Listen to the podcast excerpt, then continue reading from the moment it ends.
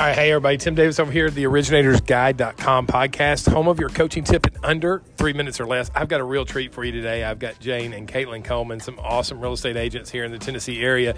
And we're going to ask them the number one question that you need to know as a loan officer is what's their best piece of advice for loan officers in this current market when working with real estate agents? So, okay, Jane, you're up first. What's that best piece of advice you're going to give that loan officer today?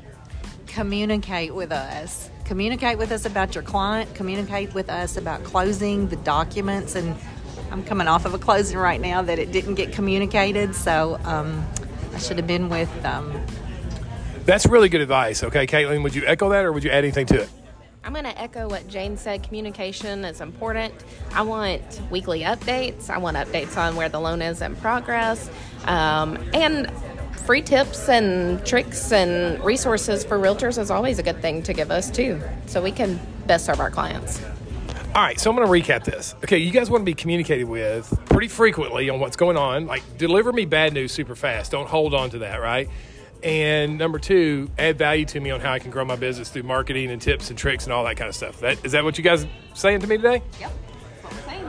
Guys, you heard it straight from real estate agents. If you're not doing those two things, don't be complaining about those pipelines being low. They should be.